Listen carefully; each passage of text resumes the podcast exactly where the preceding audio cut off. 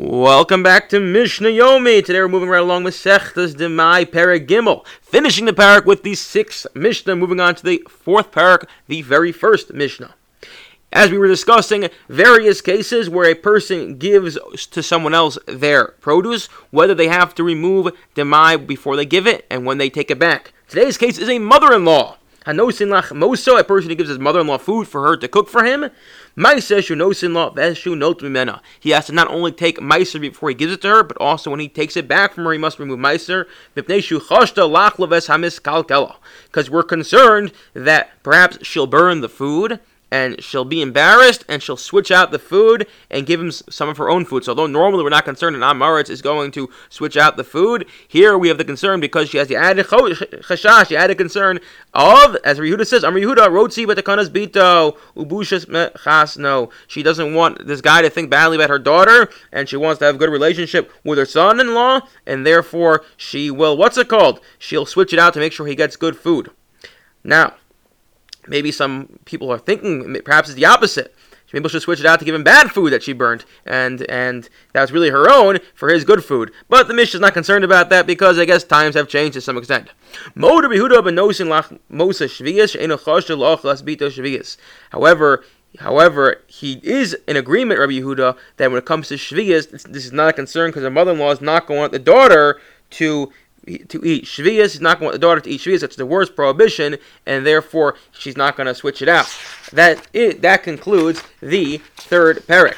The fourth perek, Halokech peiros meisha enu nemun ala ma'asros. A person buys peiros from someone who's not believed when it comes to maestros, i.e. it's Demai, v'shalu b'shabbos, and he forgets to meiser it, v'shalu b'shabbos, and now it becomes Shabbos. And as we know on Shabbos, one's not allowed to take off Trumas and meisters. What should you do? Ivey yochel apiv. We can ask the Am HaAretz on Shabbos and believe him. Why? Why do we believe him on Shabbos and not the rest of the week? Because of a mosad of Shabbos, the fear of Shabbos, the heightened sanctity of Shabbos. The Am HaAretz has a certain fear on himself, and he's not going to want to lie, and therefore, if he says he took off the meiser, we believe him.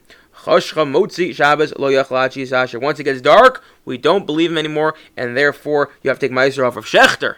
And a tshuva once did a play on this, and he said that nowadays you have all these people, these people who they can Google and use Bar-Ilan and come up with all the answers to every shiloh in the books, and therefore they have a mosad of Shabbos, they have fear of Shabbos, because in Shabbos they don't have access to the computer, and they become Amoratzim again. Okay.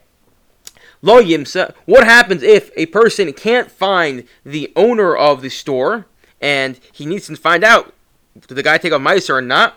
You can find someone else who's not generally believed on Trumas and Maestros.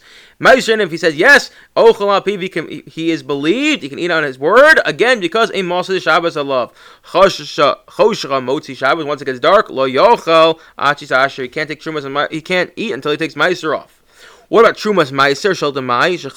A person has a big barrel full of Trumas Ma'aser, and it falls, full of Demai, and the Terumas Ma'aser, which gets separated, falls back into it. So now you have a mixture of Terumas Ma'aser in what was now mataka and fruits. It's all one big mixture. Rabbi Shimon Sezuri Omer, af b'chol sholo v'ochel al piv. Even during the week, he can go find the original owner and say, come on, tell me the truth. Did you take off the appropriate trumas from this? And the person said yes. He's believed because here we're dealing with a case. Well, there's two ways to understand it. Either because we're not going to require the person to, once he had a mixture already, to go so far to have to